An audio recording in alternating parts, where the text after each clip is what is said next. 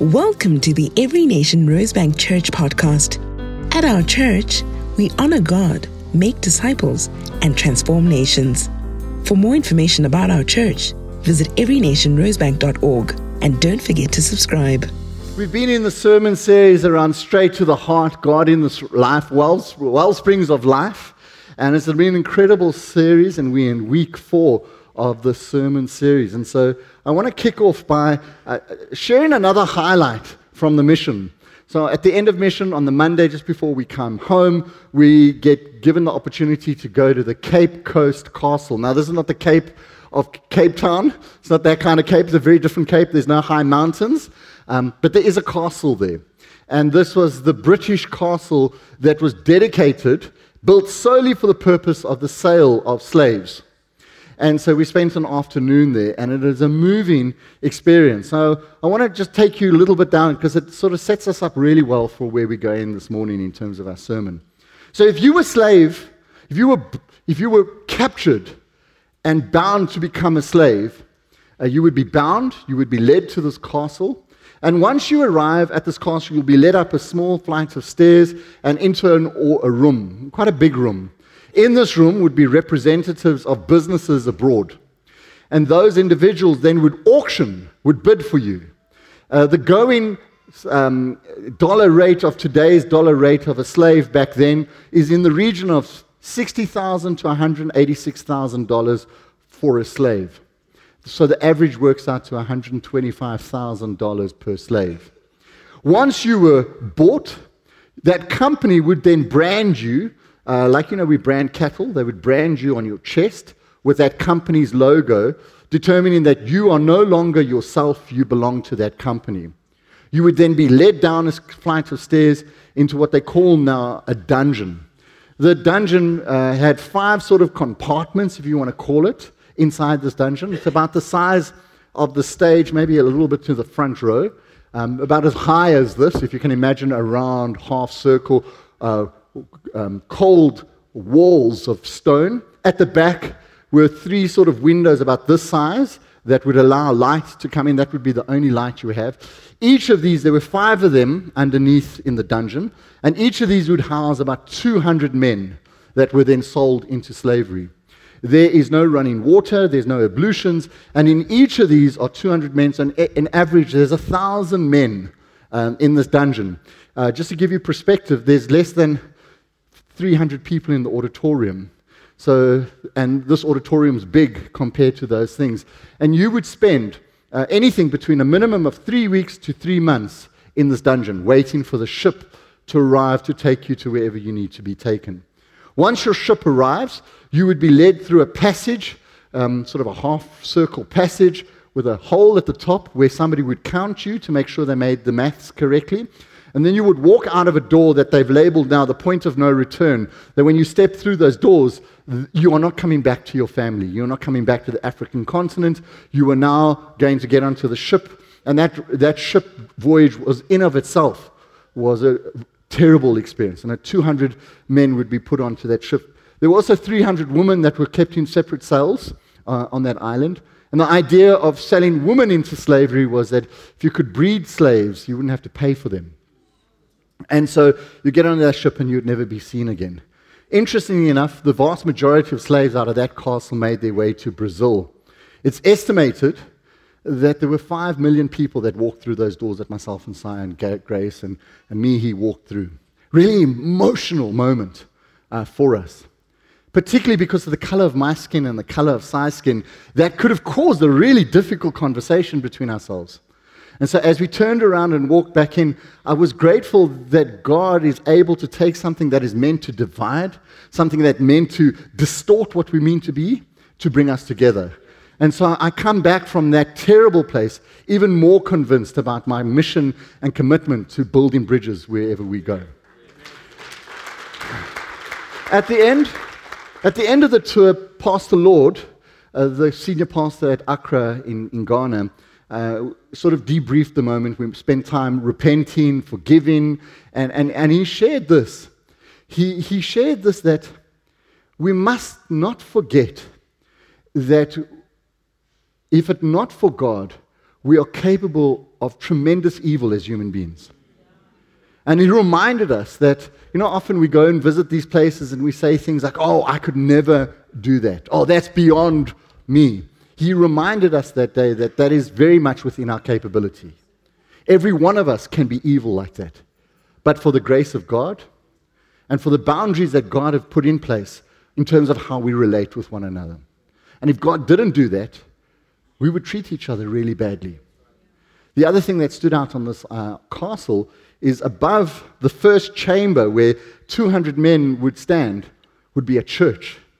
There'd be Sunday services held above these people enslaved. Interestingly enough, that church became a church planting church. They planted many churches in the community. Lord, help us that we do not worship in vain or doing things that are not pleasing to God.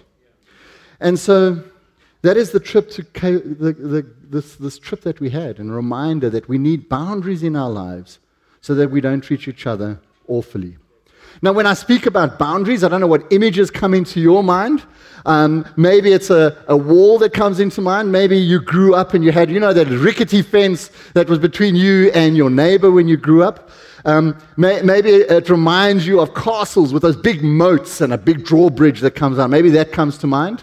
Uh, maybe some of you thinking, I know a boundary when I'm mowing the lawn and I come to the end of my boundary, I stop and I mow the lawn the other way. I make sure I mow my lawn. I don't go beyond what's not my lawn, right? So maybe lawned, mowed lawns are, are what reminds you. Uh, for me, um, I, when I think of boundaries, I think of Hyde Park and the magnificent boundaries that are around those properties.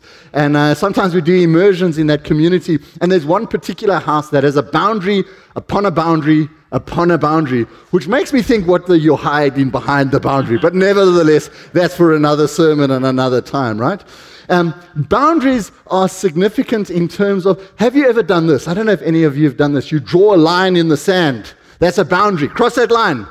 You hope they don't cross the line, but you've been brave, right? don't cross the line, right? So that's a you draw the line in the sand is a boundary. Uh, boundaries are the start of things and the end of things, right? Uh, think of a running race. On your marks, get set, go. The boundary, you start. You're going to the boundary towards the end. Um, in this castle, when slavery was abolished, the governor of the time uh, built a wall at the start of the tunnel, at the end of the tunnel, to signify the end of formal trade, uh, trade in human beings. And so that was a, a physical wall that tells us that that has ended, and those walls have been closed for hundreds of years. And praise God for the end of that. When you think of boundaries, you might think of uh, intimacy. You might think of people being selfish. Uh, that person's so offish, like they've got so many boundaries, like I can't feel free around them. The concept of boundaries is something that sits within God Himself. He has boundaries. He's put boundaries up around who He is and how He shows up in life. He's separate from us and Him. He makes it very clear that I am not Him and He is not me. We are very different in the way we engage with stuff. God takes responsibility for how He defines who He is. He says, I am this, I am not that. I am light, I am not dark. I am love, I am this, I am that. We are very aware of what God is and what He's not, right? So those are clear boundaries, and that then helps us understand how we engage with Him. He defines Himself separate from any other. I am like no other God. I am holy. Um, and he, he's very clear about who he is and what he isn't, right? Uh, within the Trinity, there are boundaries. There's the Holy Spirit, there's Jesus, the Son, and the Father, all with separate responsibilities. Jesus doesn't do what the Holy Spirit does, the Holy Spirit doesn't do what the Father does. In fact, Jesus doesn't do anything unless the Father tells him to do that, which tells us very clearly they have boundaries and they don't step into each other's spaces. It's a loving, beautiful example of how boundaries can work. And then God is very specific about what He allows into His presence and what He doesn't allow into His presence. If you think of God owning a piece of property, He's very clear about what is allowed in His yard and what's not allowed in His yard. No sin, no hatred is allowed in that presence. And if it wasn't for the work of Jesus, me and you would not be able to partake in the presence of worship this morning because of the work that He done. Because Jesus, or God, is very clear about what He allows in and what He doesn't allow in. So God is, um, boundaries are sort of caught up into who God is and how he operates. So I want to unpack three things for us today. The first one is what are healthy relationship boundaries? Secondly, why are boundaries important? And thirdly, uh, boundaries um, does not mean isolation. Boundaries do not mean that you become an island of yourself. And so, what are healthy boundaries? And so I want to be.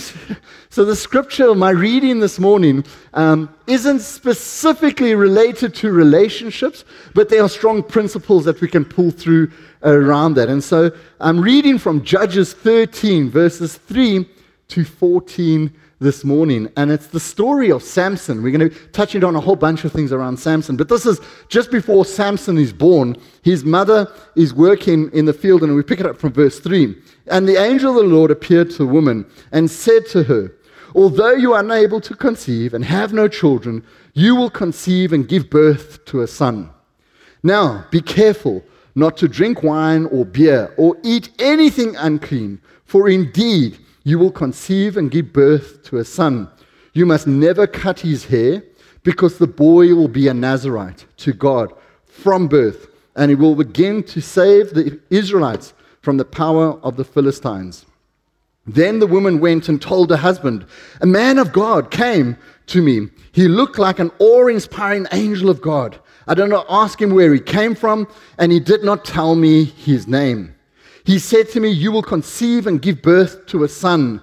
Therefore, do not drink wine or beer, and do not eat anything unclean, because the boy will be a Nazarite from birth until death.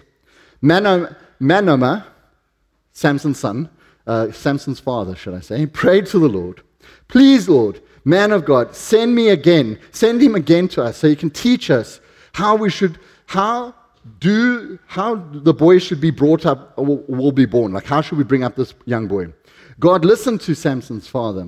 And the angel came again to the woman and said, sitting in the field, to her husband Manoah, was, and her husband wasn't with him. The, man, the woman ran quickly to her husband and told her, The man who came to me the other day is back. And so, the, so Manoah got up and followed his wife. And when, he came, when they came to the man, he asked, are you the man who spoke to my wife? I am, he said. And Samson's father asked, when, when your words come true, what will the boy's responsibilities and work be? The angel of the Lord said to Samson's father, Your wife needs to do everything I told her. She must not eat anything that comes from a grapevine or drink wine or beer. She must not eat anything unclean. Your wife must do everything I've commanded her. It's the reading of the word.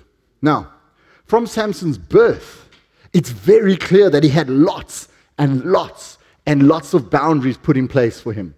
So not only was he a Jew and had to adhere to all the Jewish customs, on top of that, he was a Nazarite for his whole life. In fact, some people say that Nazarites weren't committed for their whole life. It was a period of their lives that they were committed in that area. But Samson was committed all his life to be a Nazarite. And so not only did he have, so he, can you see that he had lots of boundaries in his life? In the scripture that we're reading, his parents speak to God over and over again and said, Are you like, they almost say, like, Are you sure I can't drink any wine? Are you sure we're not supposed to cut his hair? Like they do this. Verse 4, verse 5, verse 7, verse 8, verse 12, verse 14. It gets reinforced that Samson has particular boundaries in his life in terms of how he should live. And so, taking that, me and you have particular boundaries around how we should relate with one another. Just like Samson had, there are boundaries that are in place for us. Um, so, I don't know if you have a neighbor that has a big tree that grows. And every time that tree uh, extends its branches over into your property. And it has beautiful fruit. And then that fruit drops into your garden and rots on your grass. Do you have those kind of neighbors?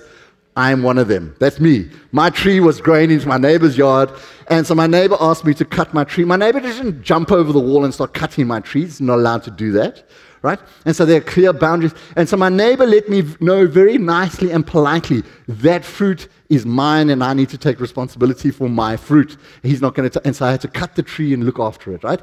And so if we think about boundaries around what is mine, what is yours, and so we're going to talk about how we can go through this. If you want to know more about these boundaries, Dr. Henry Cloud has a lot of work written on this, and I've taken some of this here. So I'm going to go through some quick, uh, some high level boundaries that we're aware of. Now, the first one was like, you know, when you're preparing, you read, and you go, duh, I should have seen that before, but I would never have spoken about it unless I did some research, is a skin boundary. Like our skin is a clear boundary between who I am and who Gregory is. He is not me, I am not him. And one clear way to figure that out is that I'm not living inside his skin, praise the Lord, and he's not living inside of my skin, right? And so skin is a clear definer that we're not the same kind of people. It physically separates one another, and we can engage with each other around that. Our skin houses our organs, houses our spirit, houses our soul. It houses everything about who I am, how I show up, is inside of the skin. And so it's a really powerful way of saying, This is who I am. When I think about that story of the slaves, once they were sold, what was the first thing that was defiled? What was the first thing that was broken down? It was their skin. It was that stamp. It was, it's not even a stamp, it was that, that scaring burn mark on them to remind them that they're no longer their own. Their identity was ripped from them and it was on their skin. If I think about the work of the cross, how Jesus was bruised and broken for me and you. And so his body was broken for us. That skin was broken for us so that we could enter in. And so the skin becomes a really powerful metaphor for around boundaries and how boundaries work. And so um, we tattoo our skin, right? And that tattoo has a message that we share with the world. When our kids were young, we, we've told them that their body is their body. They need to be custodians of their body. So we chose not to pierce Jenna's ears and said, her ears are hers. If she wants holes in them, she must decide if they want holes in them. And I'm hoping that our kids are learning that their bodies are their own. When I was thinking about this, I'm reminded about how many women in society have their bodies degraded, uh, those skin boundaries stepped over because of the depravity of us as human beings. And so, skin becomes a really powerful metaphor around boundaries and how we, particularly men, should not overstep some of those boundaries. We have no permission unless given uh, to step into those boundaries. Another really powerful boundary is words. Words create boundaries, right? Words create separation between me and you. And this is one of my favorite words that Pastor Lindy has given me permission to use. And you know what that word is? It is no. It's a great word Pastor Lindy taught me. It's like an English class. You should have had a blackboard up, Lindy, and say, no is a full sentence with stop. It's a full sentence. What's a full sentence? No. Right? And when I say no, I mean no, right? It doesn't mean maybe, it doesn't mean sometime. Uh, no, it means no, right? And so we need to be clear about our yes and our no, right? No, that behavior is not acceptable. No, I will not participate in that. No to sin, no is a wonderful word. And so words help us create these boundaries. Uh, there's another couple of words that married couples have used. Remember your first day of marriage? Or not your first day of marriage. Before you got married, you stood in an auditorium like this. You stood over here. The pastor pulled out some words. And then you said words to each other, right? Yeah. Beautiful words. And then you realize those words are really difficult to live outside of that moment, right? Like you'll, you'll, like, um, I think Tony Campolo once put it like this you know, at the wedding day, she comes down, your knees are weak. She's the most amazing thing you've ever seen. She stands here, I love you for better or for worse, for ugly or for pretty, for rich or for poor, all of those wonderful things. And then three weeks after marriage, you wake up before your wife and you look over and you go, oh! What did I marry? Like her hair's in her eyes and her breath is stinky. You look at the wedding photo next to you. you look at the photo next to you, you're like, is this the same person? Even worse yet, she wakes up before you do. You got no hair, you got no teeth. Um, it's, and, and then you realize, then you realize that these words are really important, right?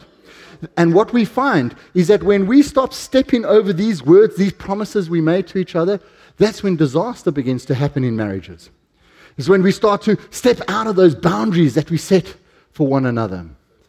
And then we have children. And we come here and we dedicate our children in front of everybody in this room. And we make promises around how we will bring these children up, and then we beat them to a pulp when we get home. And we step out of those boundaries and we wonder why our children are not operating the way they should. It's because we're not adhering to the promises we made to people. We step out of those promises, and when we step out of these word promises, it becomes really difficult. There are truth promises, and these truth promises, or barriers, talk about truth that God speaks about. And we can't go against those truths, right? And so, for example, when God says, I knit you in your mother's womb, or He says that you are fearfully and wonderfully made, or that you are precious prize, it gives me an understanding of how I should treat you. Because if I step out of that boundary, I begin to abuse you because I don't realize you were knit in your mother's womb. And that I begin to understand those infallible truths. And so that becomes a, a, barrier that gets us to teach each other how we engage with one another. A good, Tamsin said to me this last night, a good friend doesn't allow spinach in your teeth. You know, doesn't allow you to walk around with spinach in your teeth right? So Pastor uh, Greg would not be a good friend if I greeted him this morning. I've got a big piece of spinach and he leaves it, and me coming up here and I'm preaching, you laughing, but you're laughing at me, not at my jokes, because he wasn't being a good friend. And so sometimes this truth boundary requires me and you to tell the truth about other people, about our friends, and hold them accountable to those things. And then we have what we call geological distance barriers geographical ones. And we've become very familiar with them over the last year or two. Uh, social distancing. We step aside, we hold each other at a distance to protect one another, not because we hate each other. And so sometimes we need to step away, like physically away from somebody, to protect ourselves, right? And so these distance barriers uh, become there to help us. Proverbs 22 3 says, the, the prudent see danger and take refuge. Sometimes we have to physically remove ourselves from danger. In fact, Jesus did this often.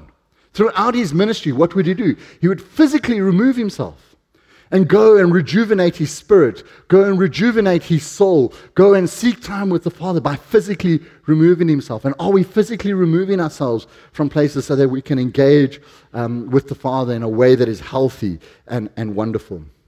Geographical boundaries, we need to remove ourselves from situations that don't please God and so in uh, Chronicle, 1 Corinthians 5 11, uh, verses 11 and 13. But now I am writing to you that you must not associate with anyone who claims to be a brother or sister, but is sexually immoral, greedy, an idolater, a slanderer, a drunkard, a swindler. Do not even eat with such people. And so God is telling us that when people are engaging things that are not pleasing to Him, we should remove ourselves from them. It's interesting that He says people who claim to be brothers and sisters, right? And so I'm not going to engage with Gregory's sexual immorality, his greed. That's why you sit in the front so I can pick on people, right? Being a swindler, drunkard. Like I can't hang, I can't even have supper with him when he's doing that.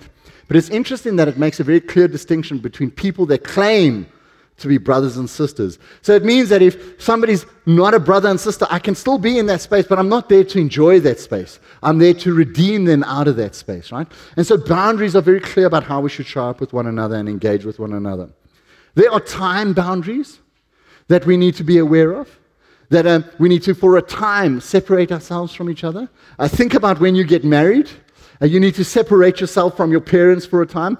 I'm grateful that we moved to Cape Town when me and Tamsin got married. And after our first fight, um, there was no mom or dad or uncle or aunt to run to. It was just us.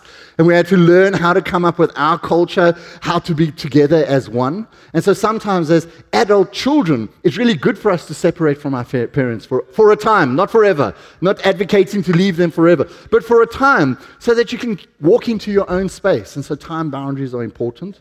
And then there are emotional distancing boundaries. Distance ourselves temporarily when we need safety from people.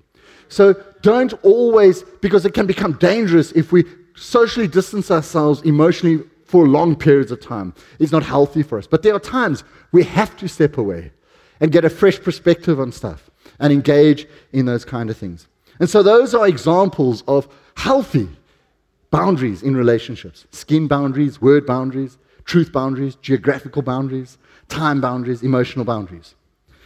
So, why are boundaries important? Like, so, why are they so important? Judges 14, we pick up the story, verses 3 and 4. And Sam, Samson went down to Tamar and saw a young Philistine woman there. He went back and told his father and mother, I've seen a young Philistine woman in Tamar. Now get her for me as a wife. Hey, how he talks to his parents. Can you imagine you go to your parents and talk to them like that? We'll show you one time how to get there, right? Anyway. His father's far more gracious than I and says, But his father and mother said, Can't you find a young woman amongst your relatives or the people amongst us over here? Uh, and then he says, You must go to the. and then the parents say, You must go to the uncircumcised Philistines to find a wife. But Samson told his father, didn't even ask his father, told his father, Get her for me. She is the right one for me. And so they went down to Tamar with his father and mother, and they went across the vineyards to Tamar. Suddenly, a young lion roared at them. We'll stop there. The story goes on a little bit more.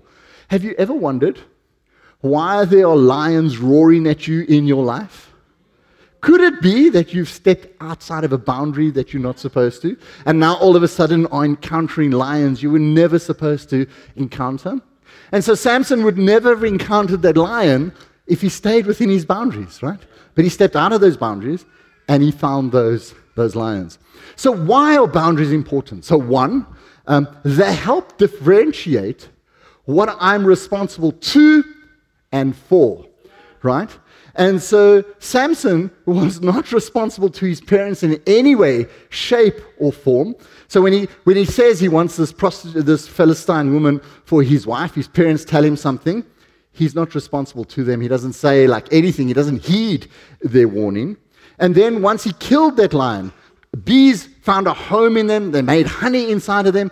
And one day, when he passes the lion, he takes the honey out and he gives it to his father. But he doesn't tell his father that it came from a carcass. Because if he told his father it came from a carcass, they wouldn't be allowed to eat it because it was in a dead animal. And so Samson is not responsible to his parents in any way. Like he's helping them step out of those boundaries that they're not supposed to. Nor is he responsible for himself when he says, Get her for me, regardless of the consequences of what he's doing there, right? And so in Galatians 2 6, he says, Each of us, Paul says, carry each other's burdens in a way that will fulfill the law of Christ. Now, burdens are like this really ugly box, right? Um, if I could put a rock inside, I would. Burdens are supposed to be heavy, they're big, they're cumbersome. I can't deal with this on my own. And, I, and, and so when you deal with this, you are responsible to me to help me deal with things that are beyond me. So that's what a burden is, right? You help me, and so that means responsible to. However, in Galatians, um, in Galatians 6 5, each of us should carry our own load. That's not a load, these are loads. Your beliefs are a load. Your desires are a load. And so, me and you are responsible for these things, but we're responsible to those things, right? And so, what the, the, the scripture says, it's almost like this I can fit into a, a rucksack. My desires, I'm responsible for my desires. I'm responsible for my thoughts. I'm responsible for my behaviors. I'm responsible for my. Listen, I'm not responsible to sigh for this. I'm responsible for this. And these things all fit inside this. And I can carry this. Gregory's not supposed to carry this for me. I'm supposed to carry this. I'm responsible for this, but I'm responsible to that, right?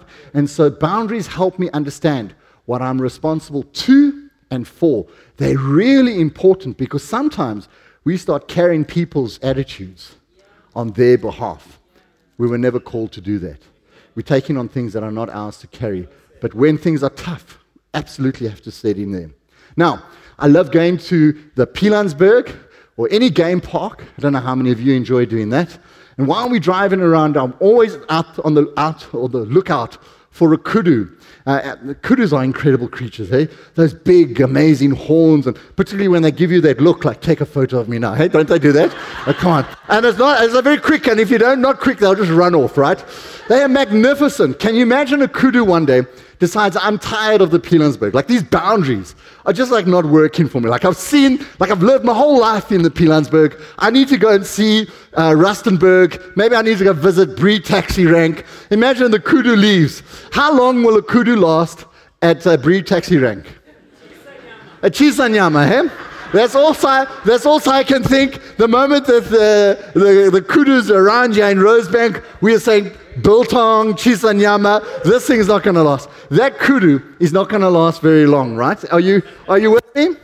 And so the very thing that was supposed to protect it, the moment it steps out of that, it becomes a really dangerous place for this kudu. How many of you and us are living outside of the boundaries. And we're wondering why things are tough for us. Right? There are consequences when we step outside of those boundaries. Right? And our relationships. We said those promises to be faithful to my wife or my husband, and I've stepped out of that boundary. Uh, I said uh, uh, the Bible says we should live uh, married together, but we decided we want to live outside of that boundary. There's no consequences. And we'll see a little bit later that there are always consequences when you step outside of those boundaries, right? And so when we step out of the boundaries, we tend to lean on our own understanding. Because when we step out of there, we're no longer under the lordship of the Lord, and we need to make our own way in this difficult and tough world that we find ourselves in. So we lean on our own understanding. We tend not to learn from our mistakes when we step out of the boundaries.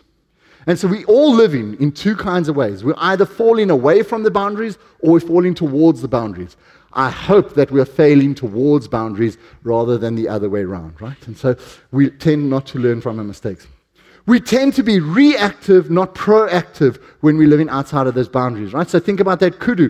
That kudu is being very reactive. It can't be proactive when its life has come after because it's going to land up on the shisanyama, right? So it's very reactive in terms of what it's doing.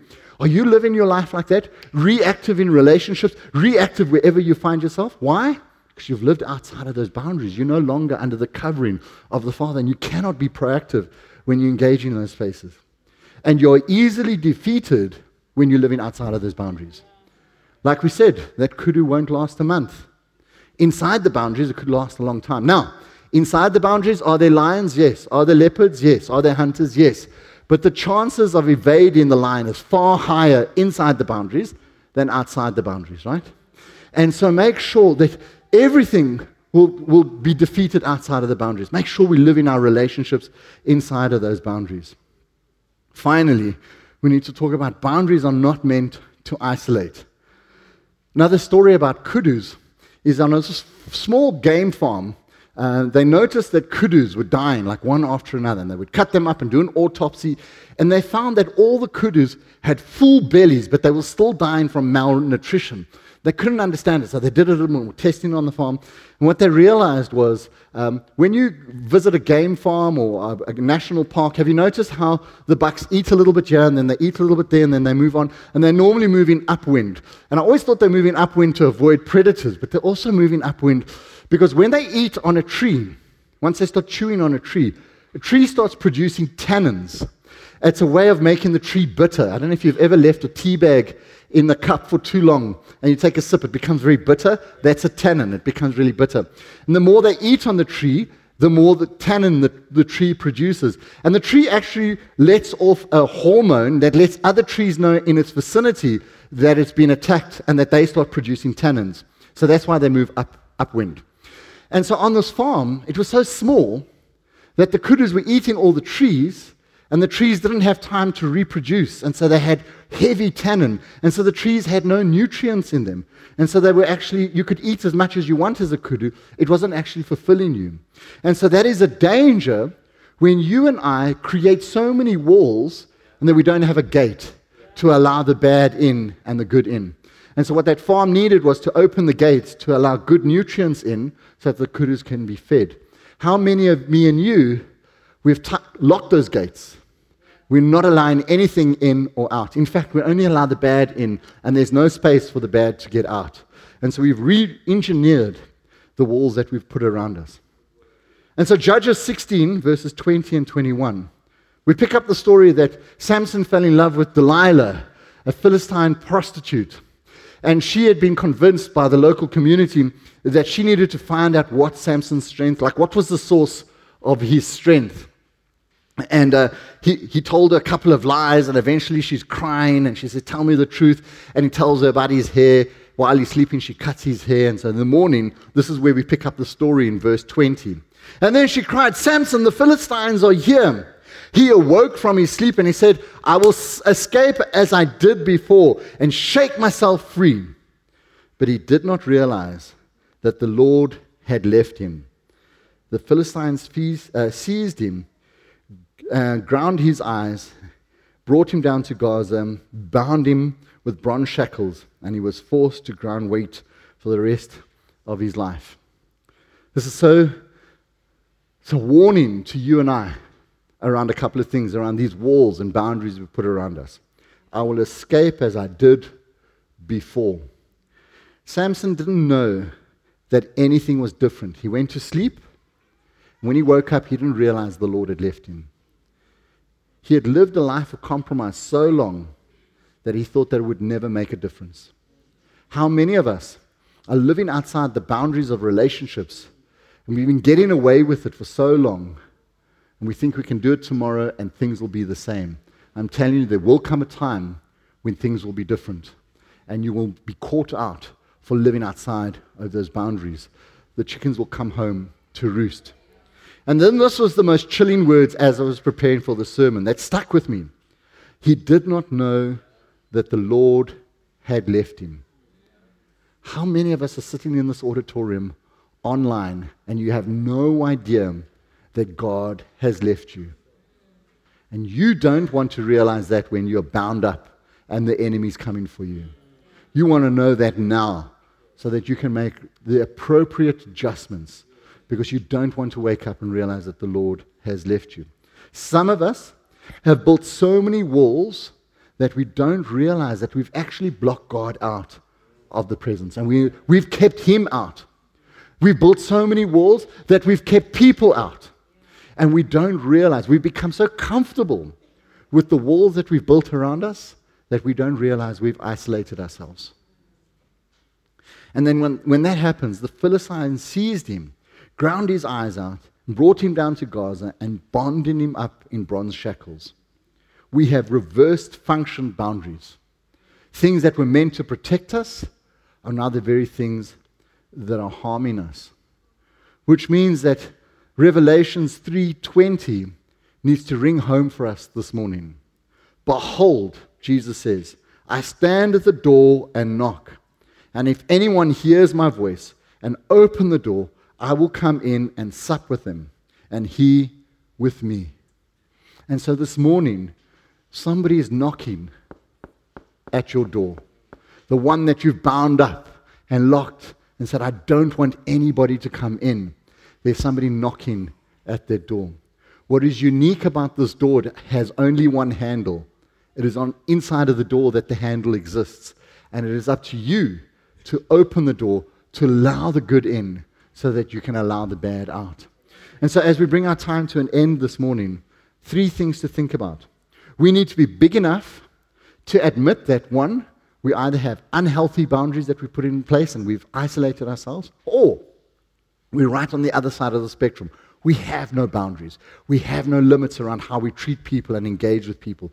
And so, one, you need to be big enough to realize that. Second, we need to be courageous enough to take the steps to do something about these unhealthy areas.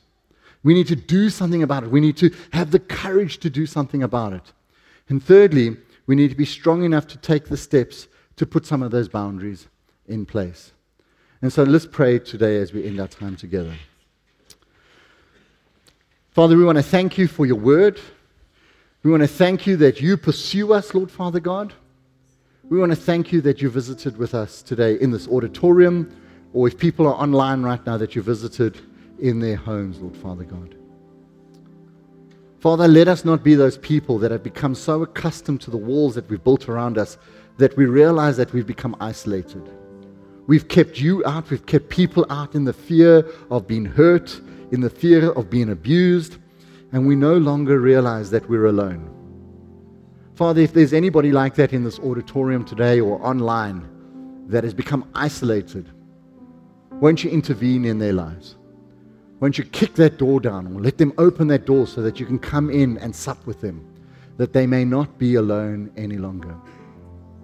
There might be people in this auditorium or online that are living lives with no boundaries, that are treating people terribly, that have become emotionally distant from everyone. Father, won't you call those people back into correct relationship with you? When we were on this Ghana mission, there was that door of no return. But the Ghanaians have put a new label on the door that when you turn back and look at it, it says the door of return. And there's a welcome back out of slavery into freedom. And so this morning, there might be some people that need to walk back and say, I'm walking back into this freedom. I'm walking back into this house as a child of God. And then there might be people in this room today that you've realized this morning that God is no longer with you. If that's you, don't you want to raise your hand? I want to pray with you this morning. If you're sitting here and you realize you're feeling that God is no longer with you, I want to pray with you this morning. I see a couple of hands going up in the auditorium. Is there anybody else? Father, I thank you for the couple of hands that have gone up in this auditorium. I pray that they will have a fresh encounter with you this morning. Father, that they will know that you want to sup with them, that you're knocking on the door of their heart won't you give them the courage to open that door so that you can be with them this morning, Lord Father God? That in their time of need, they won't realize that you're not there, but that you're right there with them. Father, I thank you for this awesome opportunity that we had to be in your presence this morning. In the name of Jesus, amen.